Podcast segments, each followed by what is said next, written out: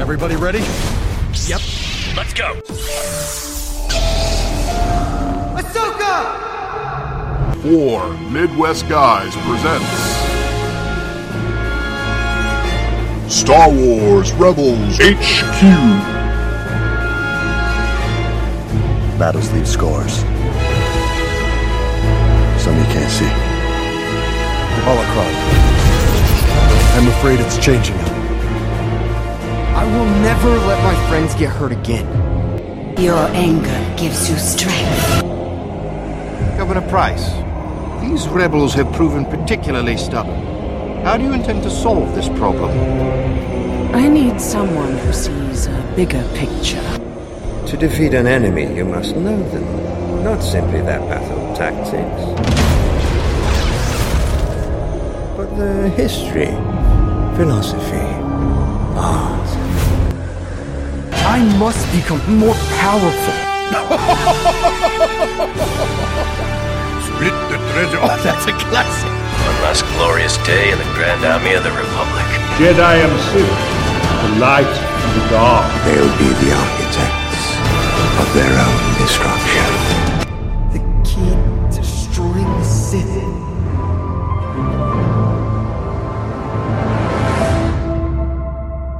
Hello, everybody, and welcome back to Four Midwest Guys Presents Star Wars Rebels HQ. Tonight we'll be reviewing Season 3, Episode 20, Twin Suns.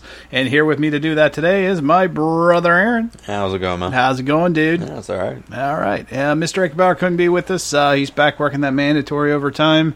Slave to the job. Slave to the job. Aren't we all? So, uh, but uh, anyway, let's get right in. I know he's here as a Force Ghost, so let's get right into it. And speaking of soon to be Force Ghosts, this is the big Kenobi episode, Maul Kenobi episode showdown we've been waiting for. Yeah.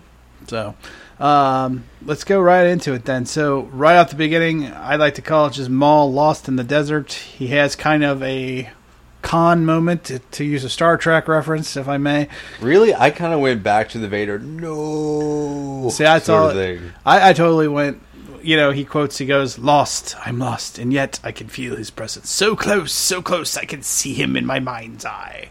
Kenobi, Kenobi." It was like more like Khan. Shatner's Khan. Khan, yeah, Yeah. very much so. Okay. Yeah, so um, this kind of uh, to me though, this kind of answered a question because we, you know, when Maul saw the twin suns when they remerged their minds, I was like, man, he's gonna be so far ahead of Ezra. Ezra has no idea where Kenobi is, Mm. but Maul does. But apparently, it I get the sense from this this uh, I guess this this this episode, the opening that. He's just been wandering the planet for, for a while, Well, a week or so. Yeah. maybe more. Yeah. It's weird, like, he doesn't actually have a ship unless he was in a similar scenario as you see Ezra in later on. Yeah, Because he is just walking around where it'd been so much easier just to kind of fly about or something, right? It would be, but I think I actually think Kenobi is sending him on a wild goose chase. I get that feeling. Yeah. Like he can't find him. Kenobi keeps moving around, Mm. and he can't find him. He can't lure him out, and that's why he has to call to Ezra. Yeah, to bring him out of come hiding. across that way. Yeah, like- I think it even makes reference to it later on. Is like he wouldn't have survived so long if he could be found that easily. Right. Exactly. So yeah, it definitely does come across like he's either very good at hiding his tracks or at sending kind of a wild goose out. You know, to I think. be chased. Yeah, I think he's doing it on purpose. Purpose. I think he's doing it also because he's his job is to protect Luke Skywalker. So he's probably luring him away from Luke. Number one, and Yeah. then he's also just he's losing. He's getting him lost in the desert in the process. So that I think that also shows how maybe more strong in the light side, at least maybe from a wisdom perspective, he's become over the this time Um, in solitude. It might not even be like a force sort of thing as much as just kind of a tricks of old age sort of thing. Kind of you know picked up a few things here and there and just got Could really be. good at hiding himself. It's very good. It's very possible, you know. But he has been doing when we all we know about Kenobi in the desert, canon wise anyway, is that he's been that Yoda teaches him how to commune with Qui Gon Jinn or the spirit of Qui Gon Jinn. Mm. So he's probably been doing some sort of Force training, or some form of like meditating, meditating, you know, sort of deepening his his wisdom because he Yeah. does actually become one with the Force when Vader kills him. So Yeah. he does make So that. he is close on the light side. Then. Yeah, he's become much stronger. Yeah. At least that's my my theory. Anyway, I mean, they would definitely play into it, so I, that makes sense. I think so. Um, but yeah, so Maul kind of realizes that he has to lure him out of hiding, and Well, either that or it's pretty much if he doesn't find him soon, he's going to die of dehydration. Well, that too, yeah, right. I mean, frustration, dehydration. Like, don't get me wrong, he Uh, might have like gotten some water off, you know, some random people he's killed here and there, but it doesn't seem like they're uh, too often. Yeah, I think Maul can pro- is probably a heck of a survivor, but yeah, I would think even Tatooine. Well, I mean, at this point, he's pretty much come back from the dead. What twice? well, really, Almost. Well, he's been cut in half. That that right there is a hell of a thing to come back from, and then he, I, I'm assuming Like, he fought the emperor. He fought the Emperor, survived that. Of course, that was by the Emperor's will, at, Yeah. only at the end. But still, he survives that, and yeah, he's kind of like the Energizer Bunny, man. He takes a licking and just keeps on ticking. Yeah. Um, yeah, so that's kind of a good point to make. Like you pretty much see him from episode one up until this point, just keep on surviving. yeah, Like pretty much surviving everything that's tried to kill him so far, which is close to everyone. right. Yeah. But he has this realization. He's like, I got to draw him out. And so apparently he still has one very, very small, tiny piece of of the holocron, the Sith holocron, Yeah, which in his I was hand. not aware that it you could take a piece off, sort of thing. I didn't either, but I guess he because he has this one piece, he can still activate the main Sith holocron, Yeah, and therefore that interacts with the main Jedi holocron, both shattered, mind you, yeah, and that sets that whole thing in motion. yeah. There's a lot of manipulation on Maul's part. Like it kind of shows how crafty he is in his own way. yeah, very like much. not so. only do you have the like manipulation of that, but then you have like Ezra out in the desert, and you have him like giving him like false illusions and like these Mhm. almost like Oasis tricks well, sort yeah, of thing. Well, yeah, I think it was. Uh, it, it's obvious that that the Bendu's warning to Ezra was real. You, you know, it's incredibly dangerous Mm. to to bring these things together. Yeah. So there's obviously now a link that Maul is between Ezra and Maul, and Maul knows how to exploit that. Well, yeah, but it's interesting that he does, right? Like Yeah. the fact that they both more or less entered that sort of thing in the same, you know, time. Just he had more experience with the Right. force and just was able to manipulate that to his advantage. Yeah, that shows you just how strong he's become over the years. Just maybe with I don't know Sith lore and Sith artifacts, even Yeah. and understanding it and how it works. And he's maybe done his his homework because we see that cave, you know, a couple episodes ago. It's full of all kinds of artifacts and Oh, things yeah. of his past and Like it's where he's been and Yeah, I mean, he's been surviving the desert, you know, and out in you know the entire universe for as long as Kenobi, and yeah. like and pretty much did that without his actual legs. Well, I, you know, and the other thing is he's been when he says he's been stranded when we first meet him in Rebels on the that planet of Malachor with that Mm. Sith temple. He says he's been marooned there. I kind of believe. I don't think that's a lie. I think that's probably truth. He probably got stuck there, had to wander around, and probably learned quite a bit. Maybe Wow. of Sith, you know. Yeah, I mean, I'm sure he took quite a bit from it. Yeah, Yeah, I, I would think it was a good learning experience. I, I don't know. Again, we don't know for sure, but I'm kind of speculating here. Yeah, I mean, that's one of the things when you know. I guess he's not technically a Sith, but a Dark Force user still. Where you know he can kind of manipulate things to his advantage. Or maybe he was marooned there, but it was only for like a f- couple weeks. Or I mean, you know, Yeah. I went there and it's a Sith vacation. yeah, Then I hang out at Sith Temple, learn a Yeah. few things, you know. you know, see Yeah. the sights. Yeah, maybe do a couple. So might fight a little bit. You know? Yeah. yeah, yeah. Uh, all right, so so yeah, Ezra hears this is we saw this in the trailer. The whole Kenobi with the it's part of the Order sixty six warning that we've Mhm. seen all the way back, even at the beginning of Rebels. Yeah, You know, Ken- Kenobi kind of and it just kind of.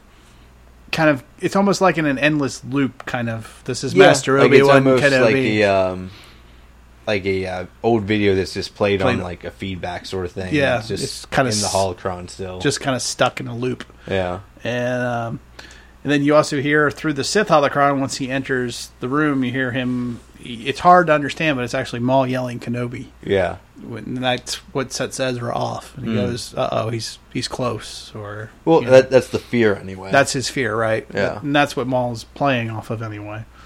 So um, it's just it's interesting. Um, I also found it interesting in the scene when we get with Rex later, a little later on.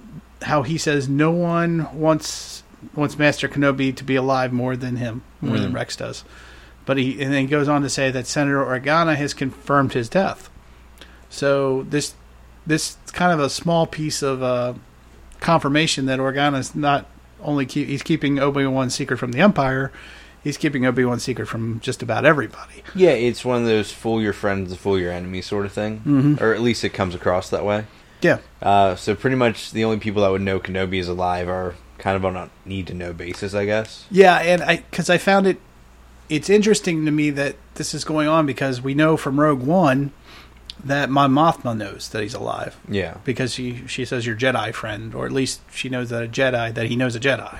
Maybe Yeah. not as so much as Obi Wan, but so it, it implies Kenobi though. so it, it's just it was kind of an interesting um, I don't know little tidbit I guess it was like oh okay so yeah he's Yeah. lying to everybody he's covering up you Mm. know he's covering for Kenobi and Well, yeah, I mean, it's one of those things like if you have anyone spreading rumors that a Jedi's still alive, then you have Inquisitors or you have Vader Mhm. chasing after him, right? yeah On the Emperor's orders. precisely yeah I- well Vader would probably be chasing him because that's we've talked about it before Vader is I I think Vader's main source for the dark side power is his need for revenge against Kenobi Yeah. you know he's always looking for Kenobi he hates Kenobi So can't he and Kenobi So you think Vader and Maul had a lot in common in their hatred for Kenobi? then? Yeah, very much so. Yeah, it's their it's their drive, right? For Vader, especially, it's he's his father figure as a child, you know, as Anakin, but he's placed all of his blame and his pain and everything that has happened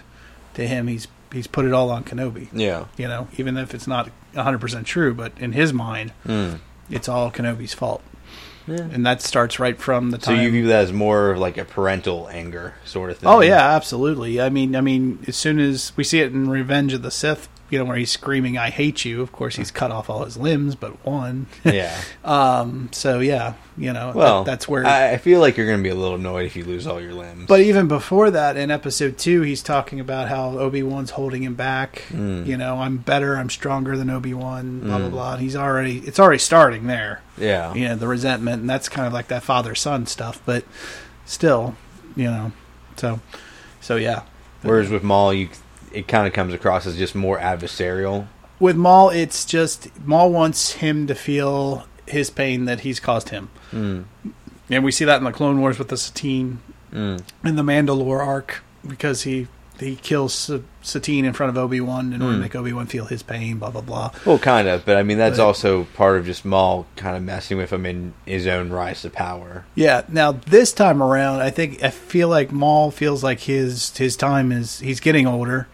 He Yeah. feels like he's, he's He just wants used- to finish old business. Yeah, his usefulness is coming to an end, and he, you know, he, and that's why he says he's looking for hope at the beginning of this season. I think he's he's looking for a purpose. Yeah. And when he finds out Kenobi's alive, he's like, aha, you know that that that, That, that's why I still exist. that's my destiny is Yeah. to to fight him, to kill him, or potentially kill him, or him kill me. Yeah. Yeah, that's how he's looking at it. At least that's you know my Yeah. interpretation, but Yeah, that's fair. yeah. So uh, yeah, but getting back to that scene, I thought here's Hera again, kind of throwing the rebellion back in um, Ezra's face a little bit. Um, You think so? A little bit, yeah, because she's like, we're preparing. I mean, she's making a valid point. But well, that- that's kind of how it came across to me. Is like you're from Lothal, we're going to Lothal. You know the area really well, and that's beneficial to us. Right. Like it's not really that much different than when they threw Sabine, you know, into the Mandalore kind Right. of situation. Which again, I'm kind of I don't know. She really uses that a lot. I mean, I, I, get it, and yeah, they're all committed to it, and that that's their thing. I mean, it is a rebellion, and that's what right, they're all part of. Part so- of, and it makes sense. It's just to me, I feel like she she really throws it in their face. I mean, hard because, I mean, if she even she's, Well, I mean, they're family, but they're also kind of soldiers, so Well, yeah, it's a balancing act. But you know, because Ezra's like, well, what if Master Kenobi's alive? Think of what he could do for the rebellion, and she counters right back on him and goes, "Well, if he was alive, do you think he'd be hiding in some backwater world instead of helping us?" You know, she's kind of Well, yeah, I mean, that kind of explains why Tatooine was picked for that, though, right? well, for we know that Yeah. we know why he's hiding on a backwater world. No, no, I just mean from like a hindsight sort of scenario. Like that, that's kind of why that you know Luke's hidden on Tatooine Right. because it is a backwater world, and Vader hates sand. So Well, not only that, I I used to, and the comic books have because he actually does go to Tatooine in the comic books. So oh, does it? Yeah, and those are now canon. So I used to think it was perfect for him to hide there because Anakin would never want to go back to Tatooine because it would bring back thoughts of Anakin and his mother and, Okay. and all that. So that's why I always thought the Tatooine was the perfect hiding place Okay. for Luke from that perspective and Obi Wan because he would never go there. That's why Mm. I justified in my mind why he sent down a detachment to find the plans instead of going himself Okay. in A New Hope when they, you know, when they. All right. they, so what does he go for to Tatooine for in the one comic? in the comic books? He's uh, he's sent there to uh, to bargain with Jabba, and it's all part of a, a thing with the Emperor. Wait, is Jabba on Tatooine at one point? Oh, Ta- Jabba's always on Tatooine. Is it? That's the same planet. Ah, I Oh yeah, when you've that. seen Return of the Jedi, Yeah. Jabba's palace, yeah, that's that's Tatooine. It's a different part, but it's Yeah. still Tatooine. Yeah, I completely forgot that bit. yeah. So, so yeah, he actually does go back. Spoiler alert: he does go to Tatooine and you know does his thing with Jabba, but you know he then he kills a bunch of sand people to get off his you know you know bloodthirstiness. But um, yeah. but Well, yeah, he likes killing sand people. yes, yes, I yeah, I would too, honestly. But you Why? know, if they killed my our mom, come on, yeah, you know, little little revenge might be Yeah, nice. but I mean, it's not like those were the ones that killed your mom. I mean, I mean, pretty much if you've seen the you know like prequels, he he more or less got revenge on that. So yeah, oh, yeah. I mean, he killed everybody. yeah, Yeah. so pretty much you're you're just you know Well, when you're a Sith Lord, I mean, I- it, it's a bit racist though, isn't it? well, sure it is, but he's he's he's a he's the dark side. I mean, come on, you're, you're if you're if you're a Sith Lord and you're on the dark side, yeah, yeah, you're gonna do that shit. In my opinion, I mean, if I you're don't know, man. if you're that evil, hey, you know, it's just par for the course. If you're that evil, just it's it's fine just to group an entire race together. Hey, I mean, we, that great evil has been done in, under the same circumstances. So, so in real life, unfortunately. All right, so Ezra goes AWOL. I did like this scene uh, um, just from the fact that he used AP five as reasoning as a distraction. I guess. Kind of, but it also kind of the fact the guy looks at the paperwork is like, oh, everything looks in order. That seems about right for him. Yeah, that calculator has been working overtime. I just found that Yeah, like it almost seems like maybe that actually he just signed up for that mission or like that like just routine duty because right someone had to do it and it gave him access, but it really was something AP five did order. Yeah, did order. It's like, oh, okay, yeah, yeah, that makes sense. That guy, Yeah, that he just took some other dude's place on that job. Yeah, he's just like that. Yeah, that anal droid. Yeah, yeah. But Kind of, but Yeah. it, it is interesting because it does show that AP five is actually being pretty helpful in the scenario, I guess, in terms of like just managing all the yeah, kind of like supplies and such. yeah. And we do find out that there is actually an A-wing trainer, which I did not know existed. Makes sense, Yeah. but there is a. But I guess we have seen it before, kind of. I, now that I think about it, but Mm. with Kanan and uh, and uh, Ezra both in an A-wing Yeah. earlier in the season. But anyway, so that that's all I really want. I just thought it was kind of amusing. Oh yeah, it was an amusing little side note for what was more or less a more dramatic episode. Yeah, yeah. So, um, so finally, moving on to the arrival on Tatooine. Um, I kind of like how he uses the Force. Obviously, he finds out Chopper is st- stowed away, um, and then he kind of just uses the Force and lets tells Chopper where to fly. Yeah. With Well, I mean, he's trying to rely on the holocrons to lead, To him, lead to him. where he Right. needs to go. In fact, he goes, "Okay, Master Kenobi, if you're down there, show me something." You know, he he still thinks, even though Maul's manipulating him, he still thinks that you know Oh, yeah. that he's linked to Kenobi Mm. through the holocron. Well, I mean, even when he actually does figure out that it, like it's a trap, a scene later, and um, like he realizes there's another like holocron piece and all that. Even later on, he does seem s- seem like he thinks he's following like Kenobi's like guidance and to a certain extent. to a certain extent yeah and he has no idea and it's funny because you know obviously he the those holocrons lead him into a trap with the sand people Yeah. which obviously maul sets up for him which I is don't know if he sets up like the thing Well, with the Raiders themselves. i think he does because he leaves it right there under that rock and he lands right there and the sand people are right there Yeah, but then he just kills them. yeah because they've served their purpose his I don't He- know. Like, I'm not sure if that was part of the plan as much as just he wanted to get the drop on Ezra. I think he wanted his Ezra's ship destroyed, Okay. and but he didn't want it to be him doing it. He didn't want Ezra to see it was Maul doing Oh, it. okay. So, I can see your point on that. so yeah, I think it the the Sand People were just a means to an end. Yeah. Um, but uh, it was it was good to see the Sand People again. It was kind of cool, you know. Yeah, they're still just as annoying. Oh yeah. the- Yeah.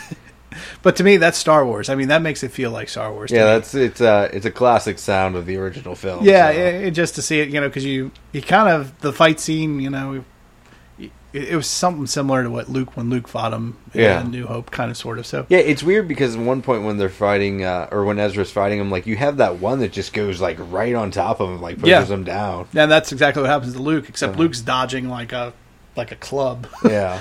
and the guy's trying to beat him to death. But it's sim- it's very similar. Yeah. And always I feel like Episode Four in Star Wars, it feels like Tatooine. That's that's the first time it felt like Tatooine to me. Not that Maul running around in a desert, it doesn't, but it's that's that's Tatooine. There's a lot of desert planets. There's a lot, obviously now, right? There's Yeah. Jakku, which are okay, but yeah, and other Do desert not like planets. Jakku. I just I know there's more out there, and I keep hearing that there's more to Jakku, but yeah, there better be because why not put that on Tatooine? You know, Yeah. I I just don't understand. eh. But from what I'm hearing from the books, Mm. it, there's there's more to Jakku than meets the eye. So Okay. we'll see. Hopefully that's the case. So your your uh, your opinion Jakku is being reserved essentially. for future judgment. Yeah, I will uh, reserve judgment for now, as they say. Um, but yeah, I liked how Maul also just kind of used them once they were done. He just Yeah. pulls out his lightsaber and just whacks them Either that, or it's one of the things like still kind of need him alive, so don't kill him. Dead. dead. Yeah. Yeah. yeah, I'm done with you. That's it. Um, and then the other part about that scene is Chopper's choice. Um, you know, Ezra's, Oh, before uh, he's like he still have the uh, chance to go like home, sort of thing. yeah, he's like, well, you can follow this ridge line.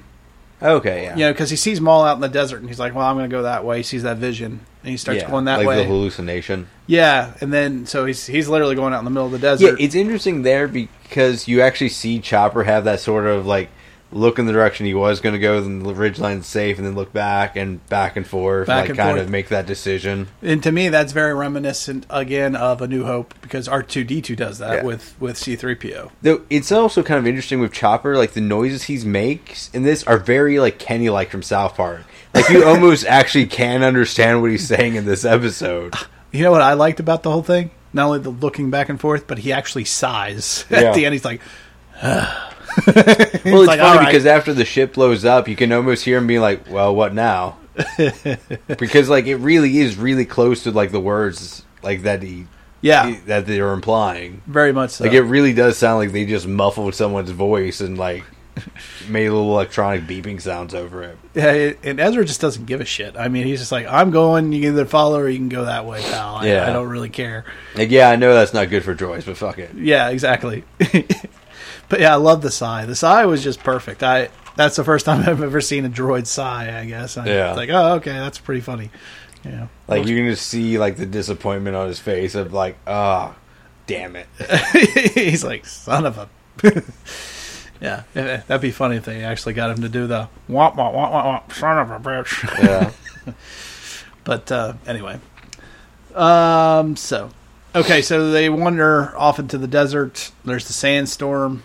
I actually thought the sandstorm scene was like kind of like small, but I thought it was subtle and it did its job well. It would, Like- yeah, Like you see him kind of like lost. You see like Chopper struggling to get by in it, Mhm. like and you have Ezra like calling out like, "Come on, push forward," sort of thing. right. Like I thought it did like its role really well. Well, it definitely puts them in a, like a real distress situation, and then you have the the Maul's Maul's in Ezra's head the whole time. Yeah. you know, just taunting him. Really, Yeah. You know, he's like, you know, draw like- him out. Your pain, your sorrow, it calls to him. you Oh know? yeah, and then he's just like he's just beating him down. Yeah. like, like Yeah. just like you failed everyone, sort of thing. yeah. And after once the storm is out, eh, it, he sees her exhausted.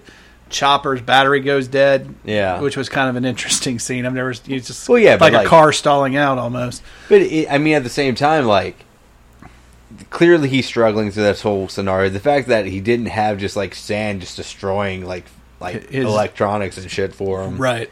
Itself is kind of amazing, but like it's struggling through that for like hours on end. Like I I don't know if we've ever really discussed the battery life for droid, but it has to be like within a day. Well, it depending on what, and again, it might be the circumstances too. Like you're saying, we don't know if he's fully charged when they leave. Number one, Yeah. and number two, the sandstorm. Yeah, that we don't know how long they're in the desert really either. Yeah. we, it could be a couple days for all we know.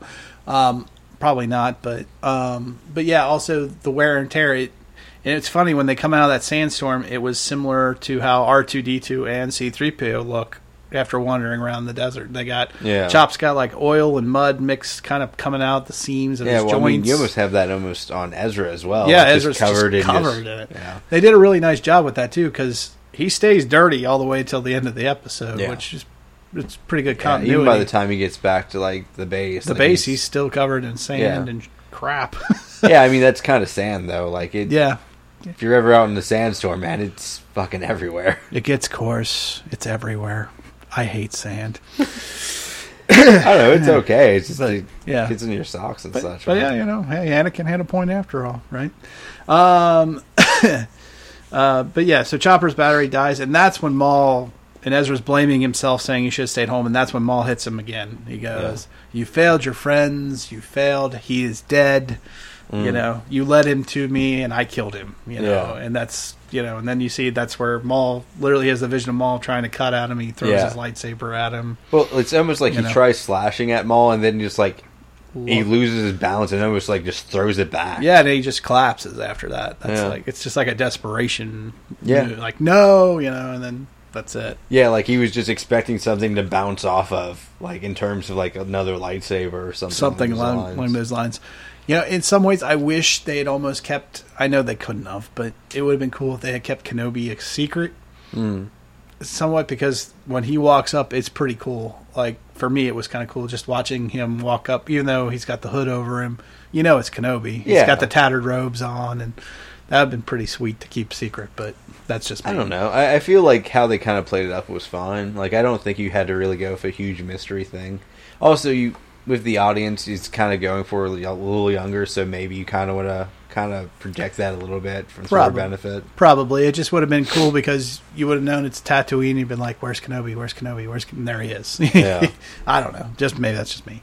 Um, all right, so let's get to the the coolest part of the episode. I like to call it just a fire in the desert, um, or you just call it the duel. Um, but before the duel, they have the whole. There's a back. There's a really cool back and forth between Ezra and Kenobi. Um, it's almost It's a nice mentorship sort of thing. Yeah, even it- though it's very brief. it felt very much like Ben Kenobi and Luke Skywalker again in very many ways. Yeah, kinda. It has that sort of element. It's interesting seeing how they actually have um, Kenobi talk in this in comparison to Clone Wars because is much closer to what you have in like uh, Episode Four. Oh yeah, this is no longer Obi Wan Kenobi. There's a difference in my mind. There's Obi Wan Kenobi, which is Ewan McGregor Mm. and his portrayal, and then there is Ben Kenobi, which is uh, Sir Alec Guinness Yeah. and, and his thing. And the Steve Stanton, who does the voice, is almost dead on. Um, It's very close, very yeah. very close to. But uh, it's interesting Alec in terms of how they animate it because it does. It is actually kind of a nice blend. Like, Yeah. of like the actors. And the, you know what else I liked about how they animated him is he's not. By the time we see him in A New Hope, he's fully white. Yeah. He still has just a touch of color in his beard, still a little bit of brown in his mustache and his beard, and I liked that. Yeah. because he still is. This is still about two years before A New Hope, so they actually do take a little bit of detail. Yeah, like it's a kind of nice blending of the of character. the, the character, yeah. But yeah, I mean his his voice is is was just dead on. I mean, right from Well, not the- just even the voice, but just like the pacing of it as Mhm. well. Like just not like the mannerisms that kind of go along with it. Well, even like the pitch of his voice, uh, I I can't do Kenobi real well, but even right from the first line he says to Ezra, he goes, "You're in the wrong place, Ezra Bridger." I mean, that's exact. That's Alec Guinness. I mean, he he takes it up and it goes back down. You know? Yeah. Obi Wan Kenobi. That's a name I haven't heard in a long time. A long time. You know, Yeah. same. uh, That's horrible, but you know, it's the same thing. It, Yeah. it- he, yeah. The, the, There's the that sentence- fluctuation. Yeah, the fluctuation, the pitch. He's got it dead on. Yeah, it's a very good impression, essentially. And he, I guess he's been doing it a while. From what I understand, uh, he's a lot of the Star Wars um, games, including uh, Disney 3.0, uh, Infinity 3.0 being the latest. Okay. He does the voice for Ben Kenobi. Oh, that's cool. Yeah, so which is pretty cool. Um, but yeah, so yeah, you're in the wrong place, Ezra Bridger. He knows Ezra? Question mark. Um, I actually kind of assumed he got that from Chopper because he does like kind of speak to R two a little bit in Yeah. uh, A New Hope. And Yeah. As or Chopper is pretty much kind of charging by this point. He's kind of up and running on the little Mhm. lantern battery thing. okay. That, I- that was my assumption anyway. I didn't re- even think about that, so that's an interesting point. I didn't think about him. Were you thinking it was more of like a force connection yeah, sort of thing? Because if Yoda can reach out through the Force to Ezra Bridger, Mm. then I would think he could do the same. Especially if if uh, Kenobi is communing with Qui Gon Jinn, Yeah. then I would think he could easily do the same with with Yoda. I don't know. Did they ever actually show Qui Gon Jinn as like a force ghost sort of thing, or Uh, in the Clone Wars one episode, yes, Okay. uh, and that's the Mortis trilogy.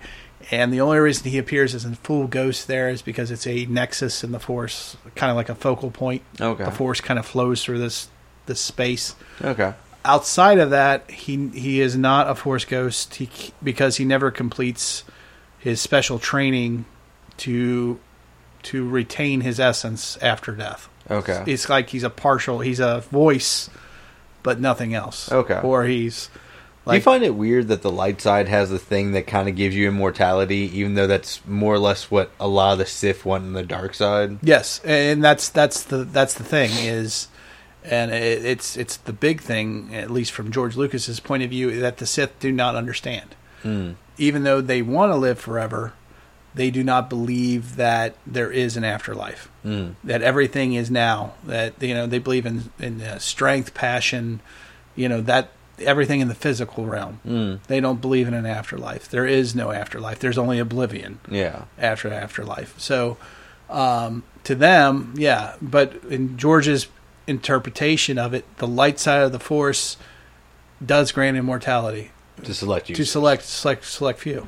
So you know, so otherwise they're otherwise, and that's only to a select few. Otherwise, the Jedi teach that you just become one with the force, and that you know you're yeah, but you're- I mean that's kind of weird though, right? Like if you have the teaching that's like you become one with the Force, that Mhm. you kind of, which is a borderline Nirvana-ish, yes, kind of. But uh, Yeah. but then you also have like this secret like technique to where you kind of retain your essence and not completely go into the Force. yes, yeah. Like, it seems like few. countering itself a little bit. for for right? those a little bit. It's not really countering. It's it's it's like it's kind of like um, a reward, I guess, in a way. Like Okay. like if you've li- if you've you've done this and you completely understand the force, if you completely understand the light side of the force and and, and the balance of the force and everything about the force, then yes, you can maintain your. Is it your weird? There's no other Force ghosts pre Yoda. Uh, I think there is. They just They don't show them though. Like, yeah. But like if they retain their essence and they like, can keep track of the Force and they commune with the Force, wouldn't you see like a couple of them pre Yoda? Like they would just pop up in these scenarios. I, they still could. Um, a lot of this stuff is no longer canon, so it's hard to say. okay, fair enough. Um, you know, because up to a certain point, it was just kind of assumed um, that any Jedi could become a Force ghost, but apparently that's not the case now. Yeah. Because they did, according to Clone Wars season six, which I highly recommend watching. If you haven't seen it, you got to watch Yeah, it. I, I have Um, seen it, like the uh, the, Yoda arc. the Yoda or- arc. yeah. That really goes into the whole explanation of it, and Yeah. uh, it's very deep, very you know mytholo- Yeah, deep it's mythology. uh, yeah, it's actually a pretty good highlight for the Clone Wars. Actually, yeah, I think it's probably the best story arc in Clone Wars, one of the best, if not Yeah. the best. Um, but yeah, No, I Um, mean, especially as someone who likes like comparative religion mythology, like that's that's kind of a highlight for Clone Wars for me. yeah, it, it it's definitely up there. Absolutely, like I said, I I dug that big time. I watched, I remember watching that whole story arc, and I watched it again. It, right, I, oh yeah, because I mean, again. like as someone who was a fan from the beginning, like just going into that much detail, like Yeah. kind of the universe building of it. Sure, Yeah. it, it goes. You know, because it it's it's about accepting the light and the dark, and you know that you can't have one without the other. You Mm. know, and you have to have something that destroys it in order to give birth to something new. You know, Yeah. that whole recycle, you know, circle life crap. yeah. Um, you know, but Yeah, so it, it, it's good stuff though. So from a star, if you're if you enjoy Star Wars, then Yeah, you know, it, it has that kind of there's you can't really have shadows without light sort of thing. yeah, very, to it. yeah, it's very much yin and yang. Yeah, yeah, in many many aspects. Um, but anyway, uh, where were we? Um, I think we were talking about Ezra talking to Kenobi out in the desert. That's right. So yeah, so you're on the wrong place, Ezra Bridger. So and how he knows? I, yeah, I think he, I think he knows from Yoda or from Qui Gon. I would think they're you know at this I would point. just assume he's talking to Chopper while And Ezra's that- passed out. And you know what? That could very well be. I never even thought about that. I went right to the Force. So, but you know, sometimes Chopper seems like he talks shit about people when they're asleep. That's all. I could definitely see that. And you know what? You could be sometimes the most practical answer is the best answer, and you could be completely right. Well, that's uh, razor, right? Yeah. Um, Fulcrum's razor. Um, I know. Is that the right pronunciation of it? What's that? Fulcrum. Yeah. Yeah. Fulcrum was Okay. Ahsoka, and also um, No, uh, no, it's, Agent uh, Kallus.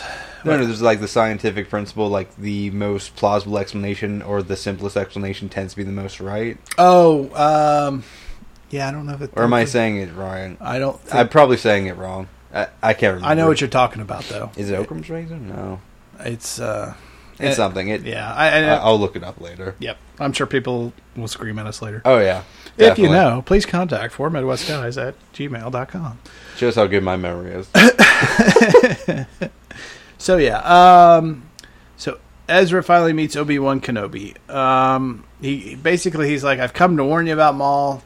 Um, you know, one, and then that's when Obi hits him with his his his foolish line, which is classic Obi Wan Kenobi to me. Yeah. one does not survive for as long as I have by being foolish. You Yeah. know, and that he It's borderline smart ass. It is. Yeah. It is. It's it's kind of like, well, duh, yeah, I know he's here. Um, Yeah. And not only does he already know, but he also has no intention of fighting him, fighting him, which is pretty interesting to me Well, he said he has no intention of fighting him, though it's unavoidable at this point. at this point because Ezra's here now. yeah, but and that, if Ezra didn't show up, if he wasn't lured out, he was just going to keep avoiding him. He was going to keep avoiding him, keep him going in circles until he went crazy. It sounded like, Yeah. which is much worse than fighting him.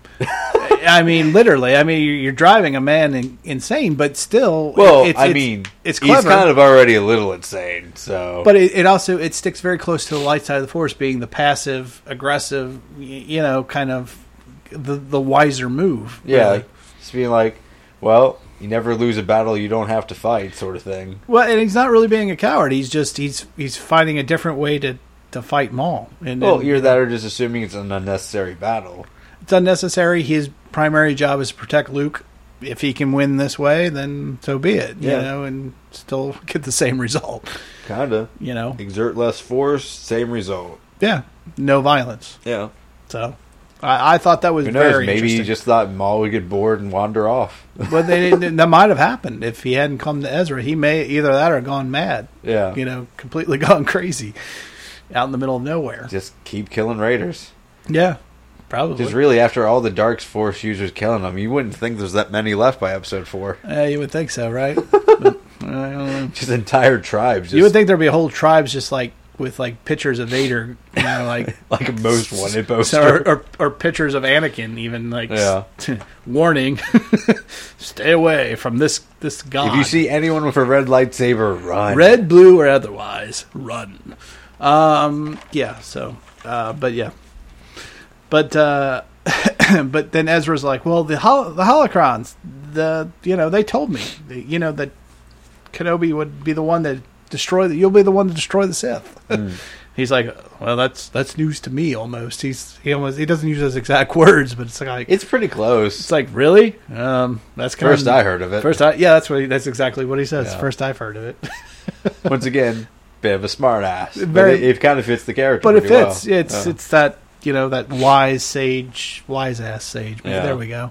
Um, and then Ezra adds, "Well, the rebellion needs needs your your help to defeat the Empire." And then Kenobi throws it right back in his face again. Well, you already have what you need, but you seem to be throwing it all away. Mm. Yeah. I mean, throwing it right back in his face kinda. every time. It, it's it's true though. I Yeah. mean, he's left everything to to come here because he Pretty thinks he's doing the right thing. Oh yeah, but I mean, he also mentions about how Maul was manipulating that desire Mhm. to do the right thing. Precisely, uh, you know, through the holocrons, he's he's played on your good intentions.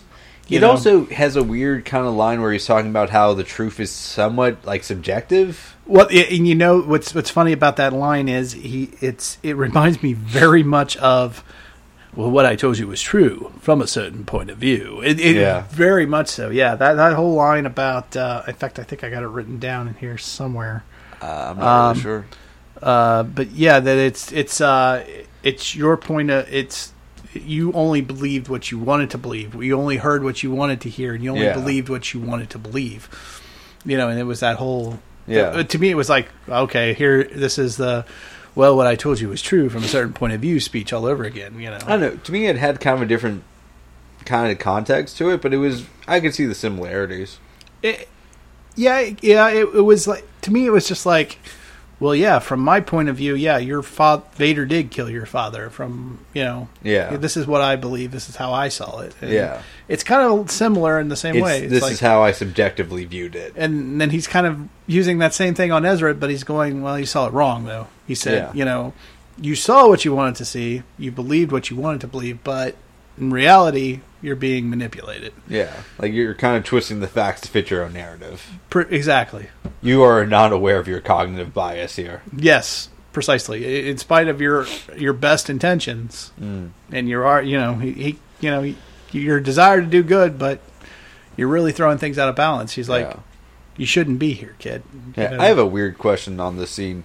What exactly is the lizard thing he rides as a horse? That is what they call a dewback, my friend. oh, okay. It has uh, been around for quite a while in the Star Wars world. Okay. Uh, first seen in the Star Wars Special Edition of A New Hope. Yeah. Was the first time we actually saw one. Okay. Uh, but they've been in the books and the, the non now non canon literature for quite a while. Like I know there's um like a couple other creatures we see that are similar to them. I just don't know if they're exactly the same as that one was. No, those are those are what they call dewbacks. So Okay, because I know like Ahsoka's father is riding something kind of similar in one episode, but I don't think it's the same thing. Mm-hmm. That's not the same thing. That is, I forget what those are called, but those are apparently just uh, native to uh, that their home world. Okay. Um, but yeah, but yeah. So okay. Right. but, but yeah, we first see them. The stormtroopers are actually riding them in a New Hope special edition. If you go Oh, back and watch that, when they first come down to the planet looking for the droids or looking Yeah. for the plans, that's and they go, "Look, sir, droids." You see them in the background riding around on the dewbacks. Oh, nice. They're CGI, but Yeah. so, you get the idea. But yeah, that that's what that is. So, and now you know, and knowing is half the battle. GI Joe. All right. Um. So all right. So let's get down to Maul's fate. um. You know, this scene was just, uh, and I, I almost give a dramatic pause. Uh, It was. Um, there was just a lot there. It was so short, but yet it was there was so much to it at the same Yeah. time. Less was more in this case. I yeah, think. I mean, it wasn't the fight scene or like the scene I was expecting, but I actually did enjoy it, and it had a lot of throwbacks to like a lot of old samurai films. I kind of dig in that regard to how it was shot and like how Mhm. quickly it was. yeah, So like, like you see, see their feet kind of digging in, in the sand. Even, Yeah. kind of like like you kind of have like kind of them reading each other, and then just it's done. it's done and it's over, really quick. But like if you ever seen like um, Seven Samurai or like the old Zatoichi films or any of those like kind of classic like samurai films, like you have a lot of those almost Western style like quick draw sort of yeah, he just pulls out his sword real quick, and then the, the guys just drop. yeah Yeah. pretty much. It was very similar to that. And What- honestly, it's one of those things like watching is like it's amazing that doesn't come up more within the Star Wars universe because you could apply that into like large fight scenes so easily and so Mhm. quickly. yeah, and it actually if you look at like lucas's like in, like inspirations for a lot of star wars scenes it is a lot of old like akira kurosawa stuff oh, absolutely. Take he borrows heavily from Kurosawa. He borrows. so it's heavy. it's kind of amazing you don't see that old school samurai fight scene thing kind of pop up more I think because in all the movies, the it the the uh, the duel is has become such a big deal, Yeah. right? You know, it's all about the you know it's it's the climax of the movie Mm. usually, so they're always drawn out a little bit more. oh yeah i mean i, I can kind of see it it's just especially with the cartoon series where Mhm. it does allow you the freedom to do that sort of thing Yeah. more often. It's it's weird that this is the first time it really seems like that's come up. Yeah, and, and it works brilliantly too because you know everybody was when the- build up to this thing was huge, and everybody was kind of already talking about. Well, it'd be great to see the duel of the fates again. You know, episode one, we're going to see it again, and I'm like, even in the back of my mind, I'm like, no, you can't do that because but in two years you're gonna he's gonna fight Vader, and that duel is not very No, very I mean, elaborate.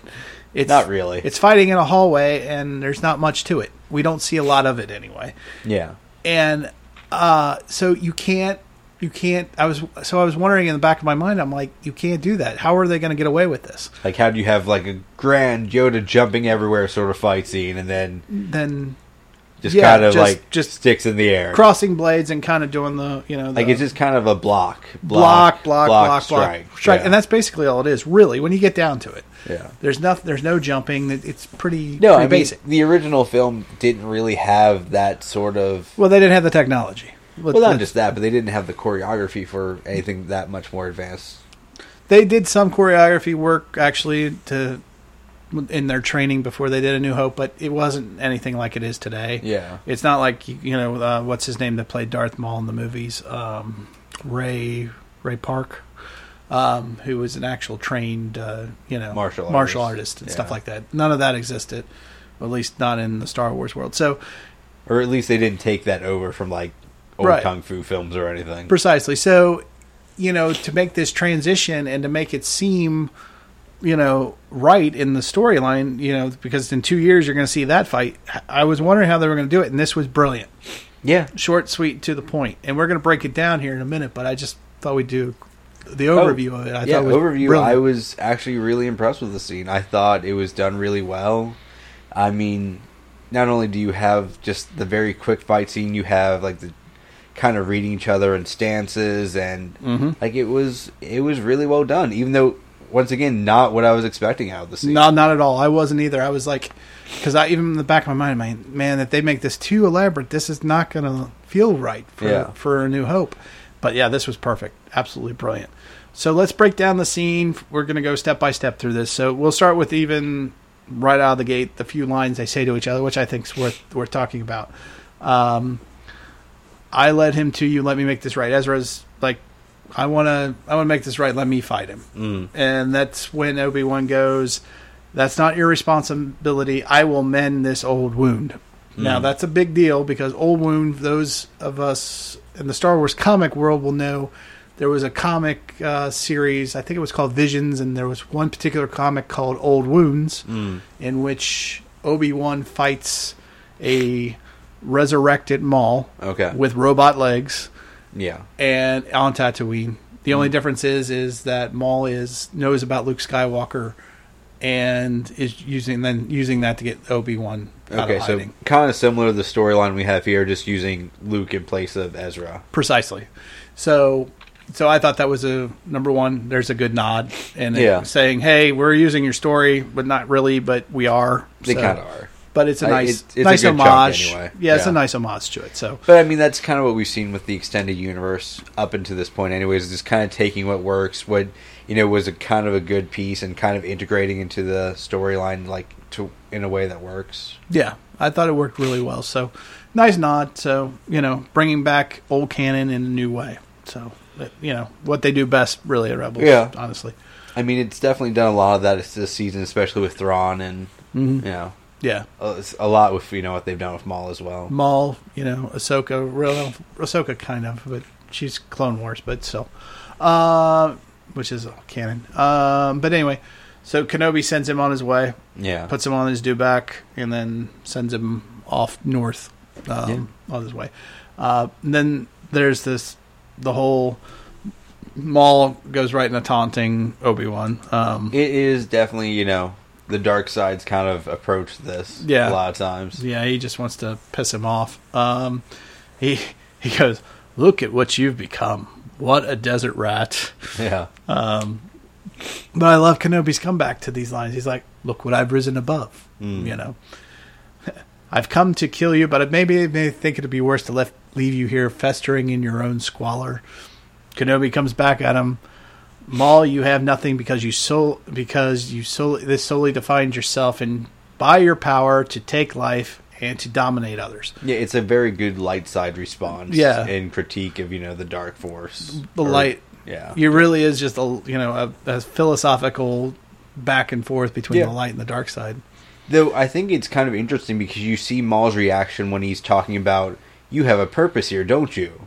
Oh yeah, Like Yeah. you see, like his eyes just light up. Is like, oh shit, how you still have a reason to keep going? That's why you're on this fucking hole. and, and yeah, and you know, I, it's interesting though. This back and forth to me, it just shows to me how much Kenobi has grown. Uh, to me, I would say he's almost as strong as Yoda as far as the Force and knowledge and wisdom at this point in time. Possibly. maybe not in physical stature anymore. Either one of them, really, Yeah. or, or or where they were, but as far as maybe just understanding the Force Hmm. and really in, It definitely shows progress from the last time you see him in Clone Wars. Yeah. uh, it definitely. Uh, and don't get me wrong, Maul is a shadow and a shell of his former self by this point too. I mean, you have somebody who's very strong in the light, kind of at the peak of his knowledge in the Force.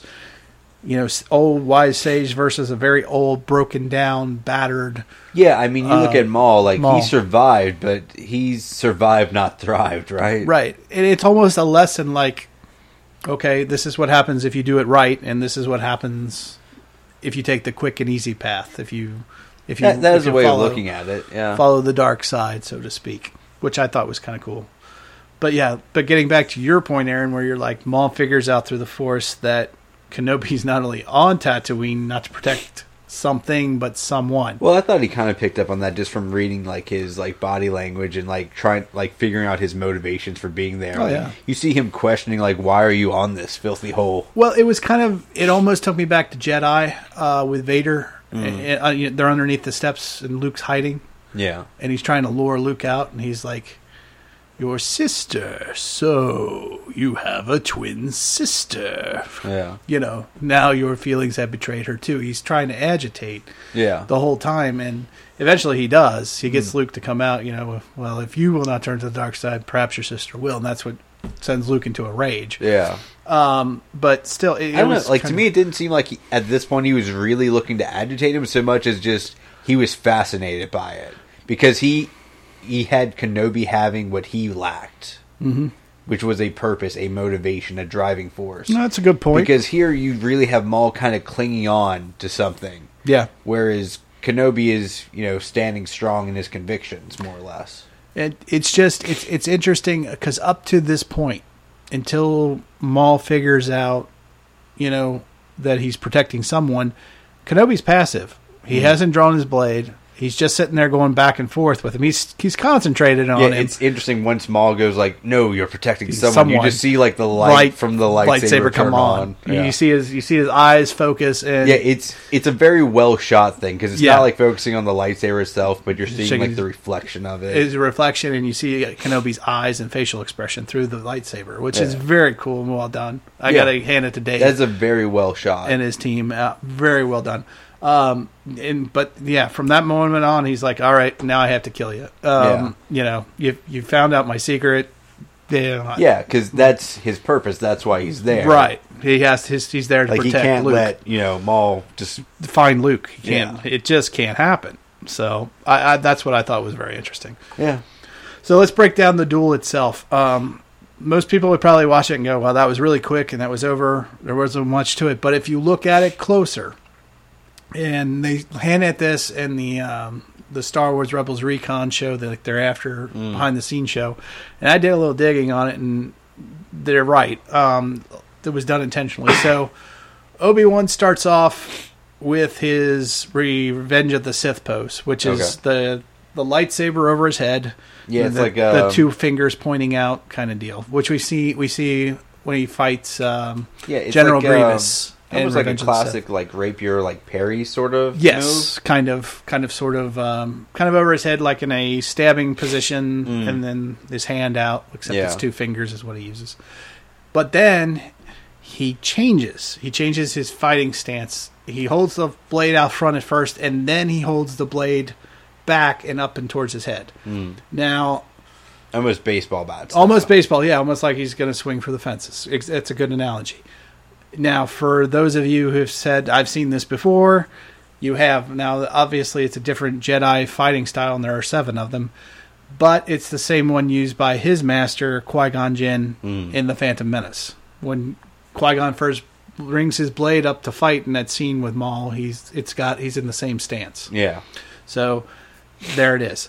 Um, also, Maul when he starts his move, when he, he actually uses the same jump move to when he starts the duel, Mm. he does that flip. That's a, that's also from the Phantom Menace. So it kind of goes into a very similar sort of pattern as the fight in Phantom Menace against. Very Qui-Gon much Jinn. so. In fact, Maul goes right into the kill move that he used on his on Qui Gon Jinn. Now, for those of you who can't see it, basically what happens is in this duel at the end with Qui Gon Jinn, right before he kills him, he uses the middle of his lightsaber to knock kind of Qui Gon in the forehead and kind of disorient him before moving around Yeah, and running his It's kind blade of a blunt attack with the center of the, the center uh, lightsaber. Yeah, it catches catches Qui Gon off off guard enough that he can that he goes in for the final blow Mm. and he runs his lightsaber through him. Yeah, The difference here, though, is obviously is Kenobi counters that and then just literally cuts the lightsaber in half Mm.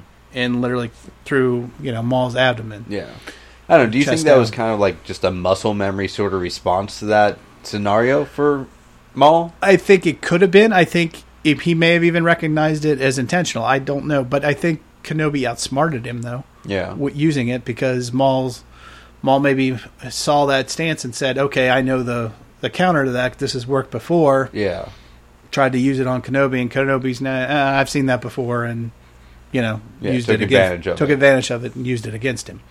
So, um, so yeah, for That, those that is actually a pretty interesting observation because that's not one I would have made actually after just watching it. and, and you don't the first time you watched it because the first time I watched it, I was like, I, I was literally like speechless, and I was stunned. I was like, "That's over that quickly." Yeah, I, I think that's the first response is like, wow, that really was kind of just a very quick, like old school samurai duel. Yeah, of I was just like, "Oh my god, that it's over." You know, Yeah. it, it literally is over in seconds. But when I went back and I rewatched this thing, probably five or six honest, times, because of how quick it is. Like, if you're not slowing it down, it's kind of Yeah. it's probably probably easy to miss. it is. It Because once again, I didn't notice that at all. and then I, I broke it down. I was like, "Ah," and then I watched the after show. I was like, "I've seen that before." And I saw the after show, and I, sure enough, yeah, it's the exact same move. Yeah, He's he's literally going to use the middle of his lightsaber, his two blade lightsaber, to like to try, hit- just punch him in the face, punch him in the face with it, like he did with Qui Gon, and then use the death blow. Yeah, but I got to be honest. In Maul's defense,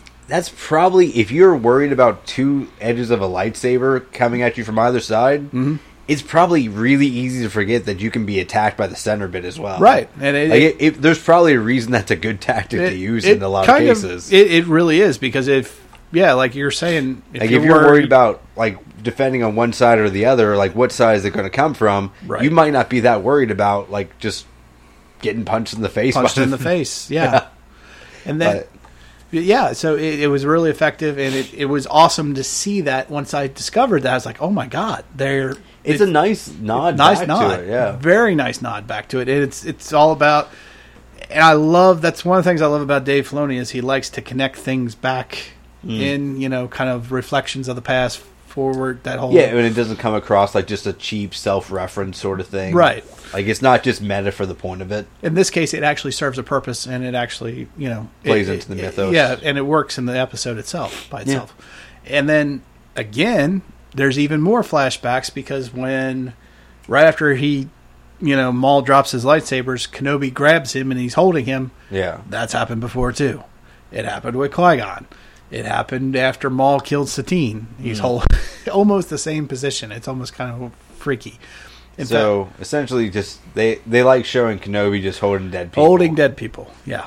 Um, It's, uh, but it's a different thing. it's not a necrophilic sort of hint at thing. No, no, Okay. I definitely don't want to go there. Um, but it's kind of interesting though because he's holding his dead master. Mm. He's holding his, you know, his dead love interest. His, you Mm. know, and then finally he's holding his dead rival. Yeah. in his hands. It's kind of a strange. You almost do have kind of weird, touching moments like there towards Maul's demise, though. Oh yeah, he, he, like you see him almost giving Maul like hope before he's dead. Yeah, and we're we're, we're going to go into in length on the whole chosen one thing because I I've got an answer because that's that set the internet on fire apparently. Um, but it's interesting because it, it, it it's just I love how he just keeps over and over and over again. We see this time and time again, and Mm. it's just reflections of the Like past, history of- repeating itself, yeah, sort of thing. Yeah, it's it's very very cool. All right, so let's address let's address Maul asking is he the chosen one, um, and Kenobi obviously answers he is. Yeah.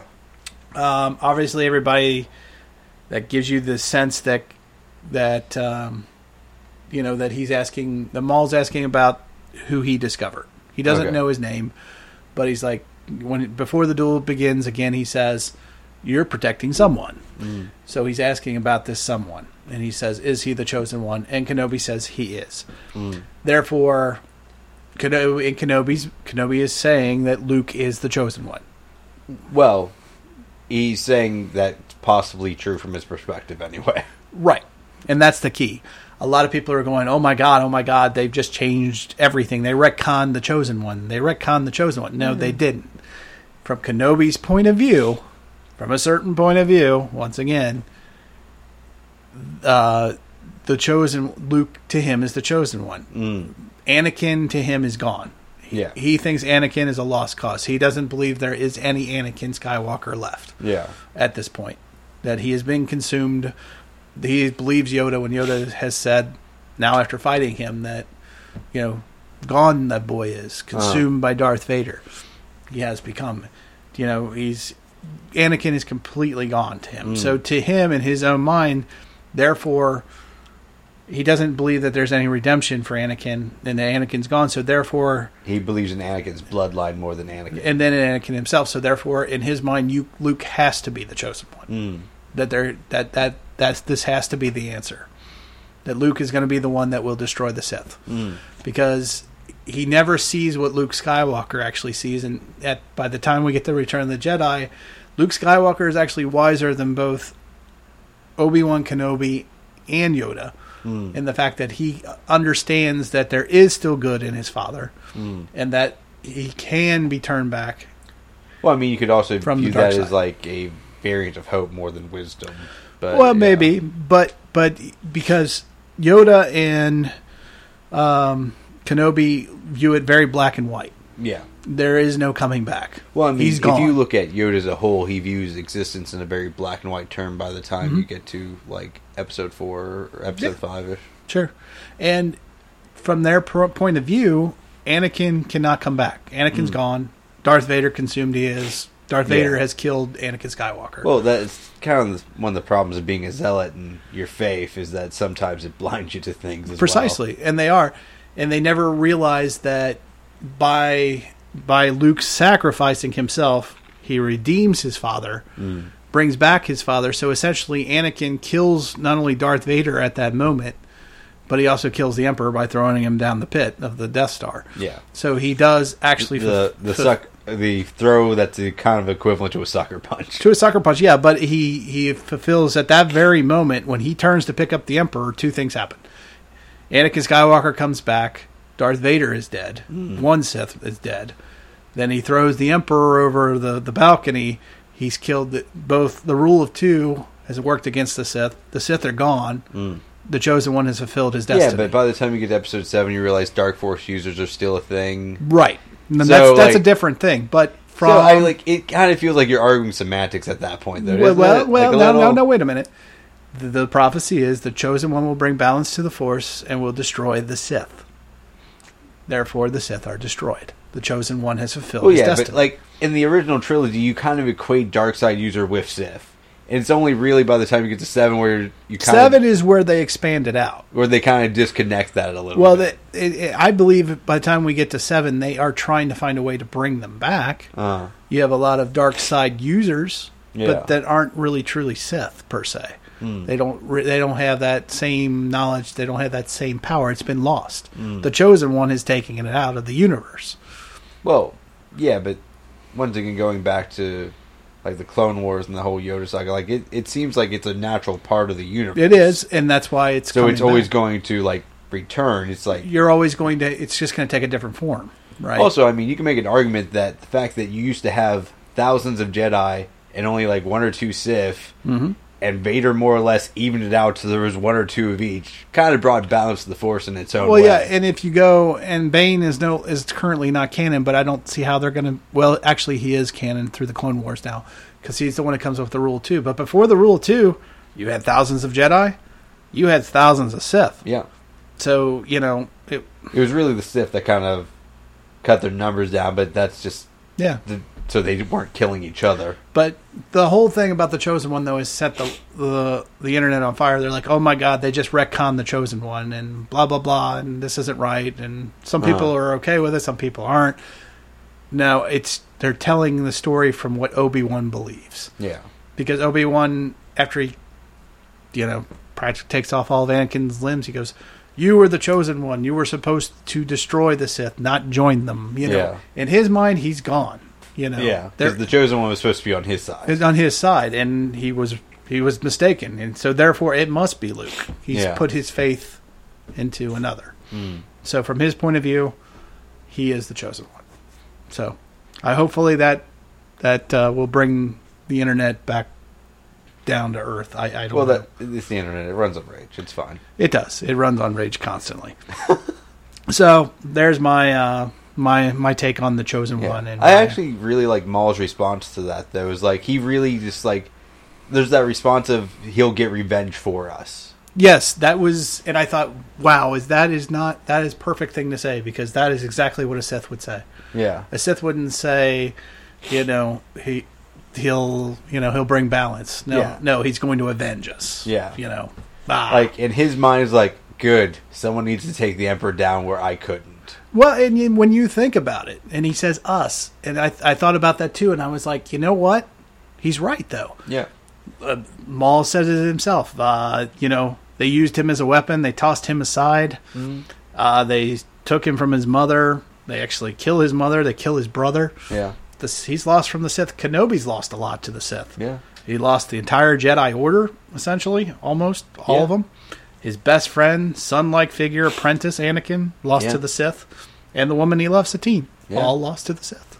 So actually, yeah, he's Maul's kind of telling the truth. Yeah. I mean, don't get me wrong. You can make the argument that's a subjective perspective sort of thing again, but at the same time, like yeah, it's they both kind of lost a lot to it, and it's interesting because even though they're adversarial, you do see some similarities in that regard. Like they, there is some weird familiarity or kinship sort of thing Mhm. that kind of goes with the rivalry. Yeah, it does. It's it's yeah, they were rivals, but yeah, he's he's right though. You Yeah. know, they they've gone through a lot of shit in their, Well, their lifetimes. interesting because it does kind of present Maul as being kind of the opposite end of the coin for Kenobi. Yes. Like once again, where you see Maul kind of searching for meaning and like for why he's still there, you have Kenobi there that's kind of, you know, steadfast in his convictions. Very much so. Yeah, it's uh, it's it's um, it's like you said. It, it, that's a good analogy, Aaron. They're two They're sides very of the same contrasting each other. Oh yeah, yeah, absolutely. It's you know it um,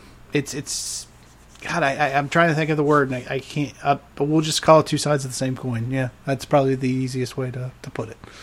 Um, yeah, that that's a great point to make. Um, that they've but but yeah, he's not telling the when he says avenge. Yeah, it's told from a Sith point of view, but he's not lying either. Yeah. you know, and that he's. It's interesting to me though that Maul knows about the chosen one, or that he even believes in the chosen one at that point. I don't know. It's interesting looking at Maul's faith in the Force because he's almost disregarded the Sith belief like teachings, but he still is willing to use them for his own benefit. Yeah. So he seems almost more opened up to being a, more of a neutral character in some ways. I, I believe that by the end, Maul is more. He's he's still dark, yeah. but he's not like he's he's he's like light. He's gray dark. He's not. He's dark gray. He's not like black. Well, I mean, he's looking for something to believe in as well. Yeah, which is interesting for a Sith because Sith don't believe that.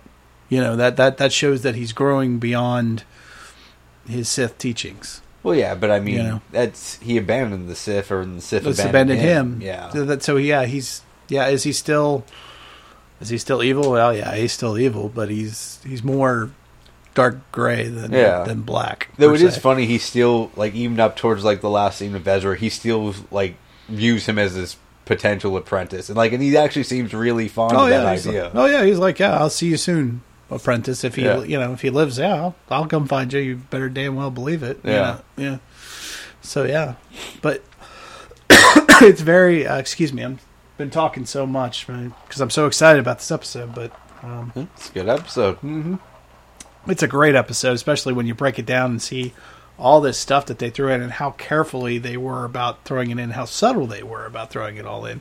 Yeah, there's a lot of things like You it could- kind of respected the audience enough to kind of enjoy the subtlety of it, Mhm. which a lot of things have a hard time doing.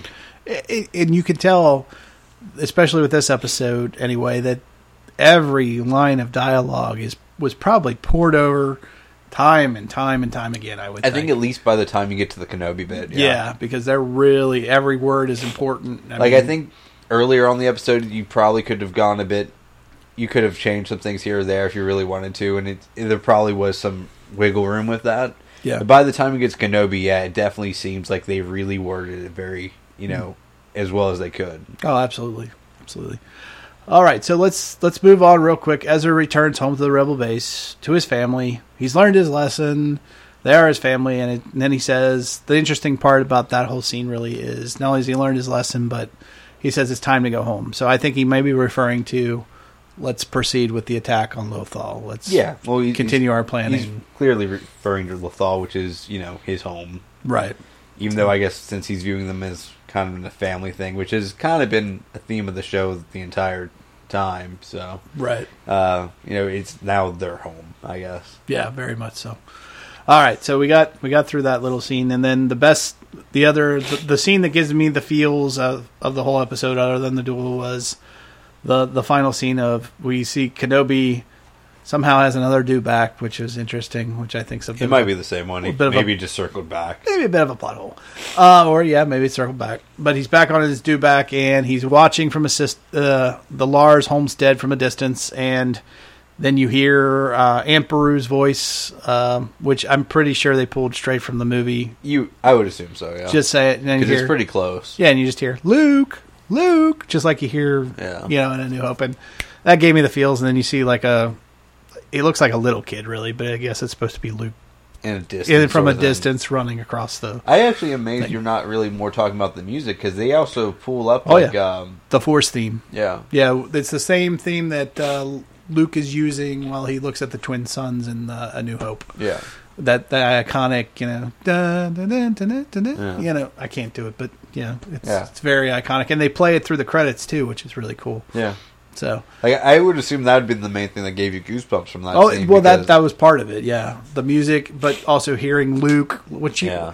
the music, I was like, oh okay, yeah, that that makes sense. Then you hear her go, Luke, Luke, and that was like, yeah, goosebumps on the arms. All right, yeah, Yeah. That, there's the there's the Star Wars feel at the end. Yeah. I mean, it kind of shows how close this is getting to a New Hope. Oh yeah, right? it's we're you know literally knocking on the door. Almost, we're two years away at this point, supposedly. Yeah. So, so yeah. All right, so we have really broken down a 22 minute show and drawn it out to an hour and 12 minutes, but there was certainly a lot cram packed into this. In fact, God, do I ever wanted this episode to be get rid of the stupid droid episode from last week and just give me two hour, give me a whole hour of this. yeah. This Well, would have been so much better because I heard the finale is going to be an hour long, so maybe that'll Oh, you know oh. help that you know sensation for Ho- you. hopefully, but you know the other thing they said that kills me. This they said this episode has more deleted scenes than any other episode they did, Really? and I was like, "You've got to be kidding me!" Well, that's a good reason to buy the Blu-ray of the season, isn't it? Right? I guess, yeah, but still, I was like, "Oh, Well, man." assuming they put the lead scenes on the Blu-ray. yeah." I was like, "No, get rid of the stupid ass droids and give me an hour of this." I was just, this was just perfect though, but Except that, like, the lead scenes, they're all of AP5 just ordering people around. yeah, you know, yeah, probably. You'll get the Blu-ray of it and just be so disappointed. Probably. I don't know. Anyway, all right. So let's let's get into final thoughts and grades.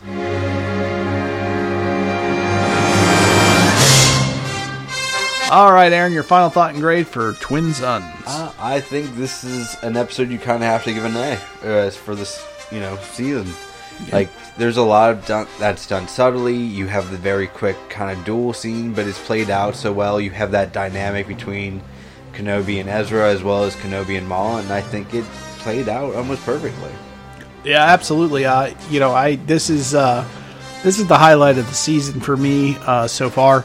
This is up there with the Ahsoka Vader episode. Um, it, it it it's got everything. I mean, every line of dialogue feels like they went, especially with the Kenobi Maul, was looked like they went over it and went over it and went over it with a fine tooth comb. I every every word, every line, the battle, the way they handled the duel, how they they incorporated, uh, you know, old old scenes from way back from the beginning when we first saw all to how he, you know, and how it he th- those moves were his ultimate demise. Just that whole full circle thing.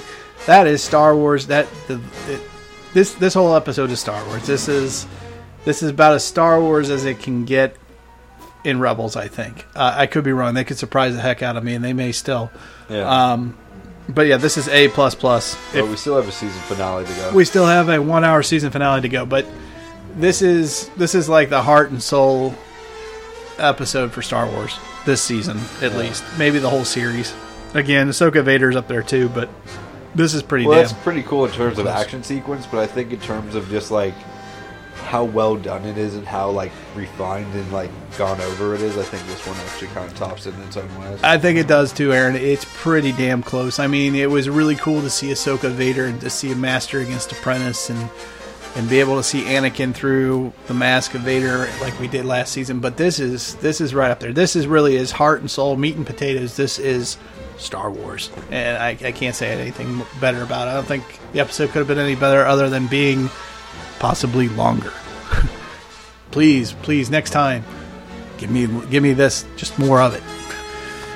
Yeah, but anyway, um, all right. So, real quick, where can you find four Midwest guys? Well, it's real simple now. You can go to the number four MidwestGuys.com. Again, that is the number four MidwestGuys.com. One more time, the number four MidwestGuys.com. When you go to that website, you will find all of our podcasts there. You will find links to our Twitter, to our Facebook, to our iTunes, to our Podbean account, our to our Stitcher account. There are plenty of ways to follow us, like us, like, subscribe, um, and follow us, as well as again, all the podcasts are there. If you go at the very top, there's links to each individual podcast we do. Everything is categorized. If you just want Star Wars Rebels, click Star Wars Rebels. If you just want Marvel DC Kings, click Marvel DC Kings. If you just want the new one that we just our new series Binge Watch, click Binge Watch, and it gives you all that, everything you need there. There's plenty of ways to reach out to us. There's even a contact us link in there as well. You can send us a quick email and a little form, and uh, it sends an email to us. Plenty of ways to reach out to us through Twitter, Facebook, everything. One stop shop. Again, that is the number four MidwestGuys.com. One more time, the number four MidwestGuys.com. All right. Well, Aaron, thanks for joining us, sir. Yeah, no problem. And for B. Willie saying, May the Force be with you always.